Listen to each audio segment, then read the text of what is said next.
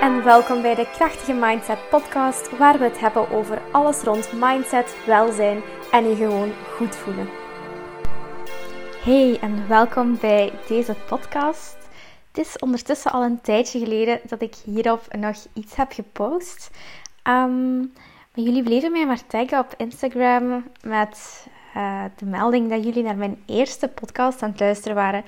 Dus dacht ik dat het wel fijn zou zijn om dit misschien terug op te nemen, aangezien jullie wel te blijken geven dat jullie er zeker iets aan hebben. Dat is natuurlijk heel fijn om te horen.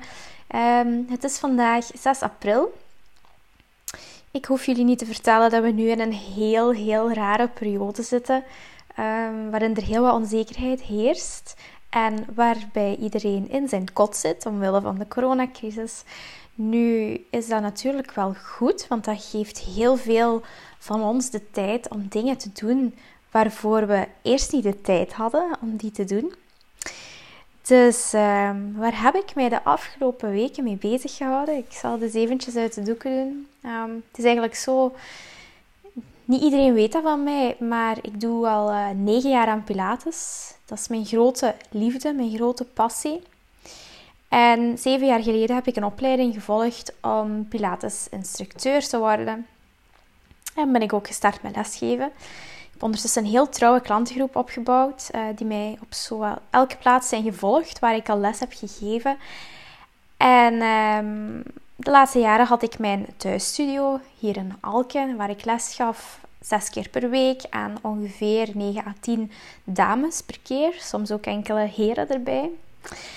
Maar natuurlijk, ehm, vrijdag 13 maart kwam de mededeling dat we al onze activiteiten moesten stopzetten. En ehm, die week daarvoor had ik eigenlijk zelf al mijn verantwoordelijkheid genomen en tegen mijn klanten gezegd dat we de lessen voorlopig gingen opschorten. Iedereen begreep dat natuurlijk, geen probleem. Ehm, en ja, dat was wel eventjes zoeken, eventjes nadenken. Um, maar het is eigenlijk zo al uh, heel wat maanden zit ik in mijn hoofd met een project uh, dat ik wil realiseren. Namelijk een volledig online Pilates-platform en plantaardige voeding-platform. En ik dacht, Jolien, als je het nu niet doet, dan doe je het nooit. En uh, dan kun je beter de boeken toedoen. Dus uh, wat heb ik gedaan op vrijdag de 13e? Ik ben meteen in actie geschoten. Ik heb uh, mijn camera klaargezet, mijn mat klaargelegd, mijn les uitgeschreven en ik ben mijn eerste Pilatesles beginnen opnemen om mijn klanten niet in de steek te laten.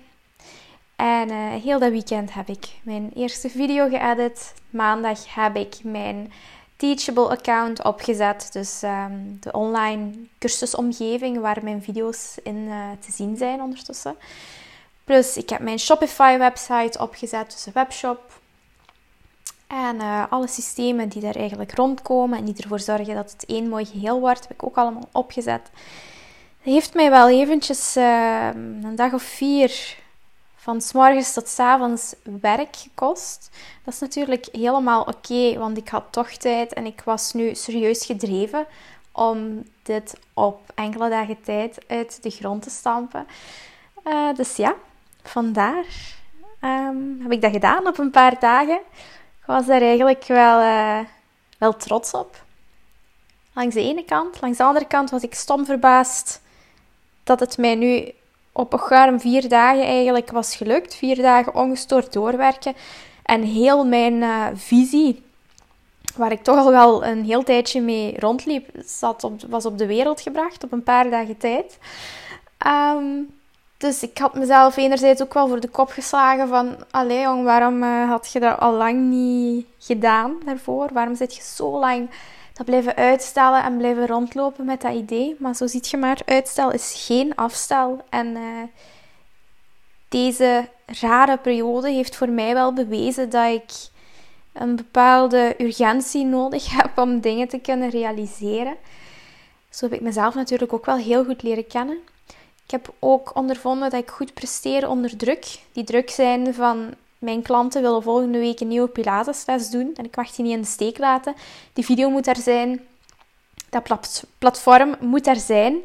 En uh, dat moet gebruiksvriendelijk zijn. Dat moet zichzelf uitwijzen. Dat mag mensen niet afschrikken om daarmee te beginnen. Dus ja, ik heb het, uh, ik heb het gedaan. Het ding is, als je zo geconcentreerd en gefocust aan iets bezig bent, beseft je vaak niet uh, wat je eigenlijk hebt gerealiseerd. En ik heb dat nu de afgelopen dagen wel gerealiseerd van hey, um, ik mag daar eigenlijk wel best trots op zijn dat ik dat heb gedaan. En uh, ja, dat ben ik ook. Dat ben ik zeker. Nu ben ik eigenlijk volop aan het bedenken uh, al wat het vervolg gaat zijn daarop. Hoe ik het verder ga aanpakken. Want op dit moment dus hoe ziet het eruit? Het is eigenlijk uh, een ABC-aanbod, noem ik het. Dus uh, je kan de losse les kopen voor 5 euro. Je kan het 3 maanden traject kopen voor 27 euro. Of het 12 maanden traject voor 89 euro. Als je dat uitrekent, um, wetende dat ik normaal 7 euro vraag voor een losse offline les, is dat natuurlijk gigantisch weinig per les. Um, want je krijgt één nieuwe les per week en één nieuw plantaardig recept per week. Dus uh, het is wel spotgoedkoop. Um, en ik denk wel binnenkort dat ik die prijzen zeker uh, een beetje omhoog ga laten gaan. Maar op dit moment wil ik vooral iets creëren waar mensen snel en goedkoop mee geholpen waren en uh, dat het gewoon op de wereld stond. En dat is wel gelukt natuurlijk. Dus ja, dat is mijn platform. Um, nu heb ik het mij natuurlijk op de hals gehaald dat ik iedere week vrijdag meestal of zaterdag een volledige les film. Natuurlijk, een les van een uur filmen is um, niet gewoon een uurtje. Dat is um, een half uur tot een uur al het materiaal klaarzetten. Zien dat alle techniek werkt, dat de camera opgeladen is, dat de microfoon werkt, dat de belichting goed staat, uh, dat de les is voorbereid. Um, dan de les filmen. Natuurlijk, een les van een uur filmen gebeurt ook al wel eens met uh, starten en stoppen en, en tussenpozen. En eens water drinken en eens uh, checken of ik niet te hard aan het zweten ben en weet ik veel. Um, dus daar ben ik toch ook snel in totaal dan anderhalf uur à twee uur mee bezig. Nadien opruimen. Nadien al het beeldmateriaal importeren en editen. Daar ben ik uh, net klaar mee, want die video is nu aan het exporteren. Ik denk dat ik daar ook alweer... Um, het is nu half acht s avonds. Ik ben bezig sinds half vijf met die video. Dus um, ja, een, een, drietal uur editwerk toch wel. En uh, dan die nog uploaden in de cursus en zo verder. Dus er kruipt toch wel um, op de achtergrond, behind the scenes, meer werk in dan de meeste mensen beseffen. Um, dat is ook wel goed om te weten misschien, dat het ook allemaal niet zomaar gaat. Ik vind dat natuurlijk niet erg. Ik vind dat eerlijk gezegd geweldig om daarmee bezig te zijn. Voor mij is dat iets, als ik creatief kan bezig zijn, dat vind ik heel fijn.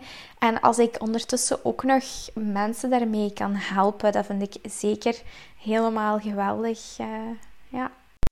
En ik zou je vandaag dan ook willen aanmoedigen om tijdens deze rare periode dingen te doen die je eigenlijk al lang wou doen.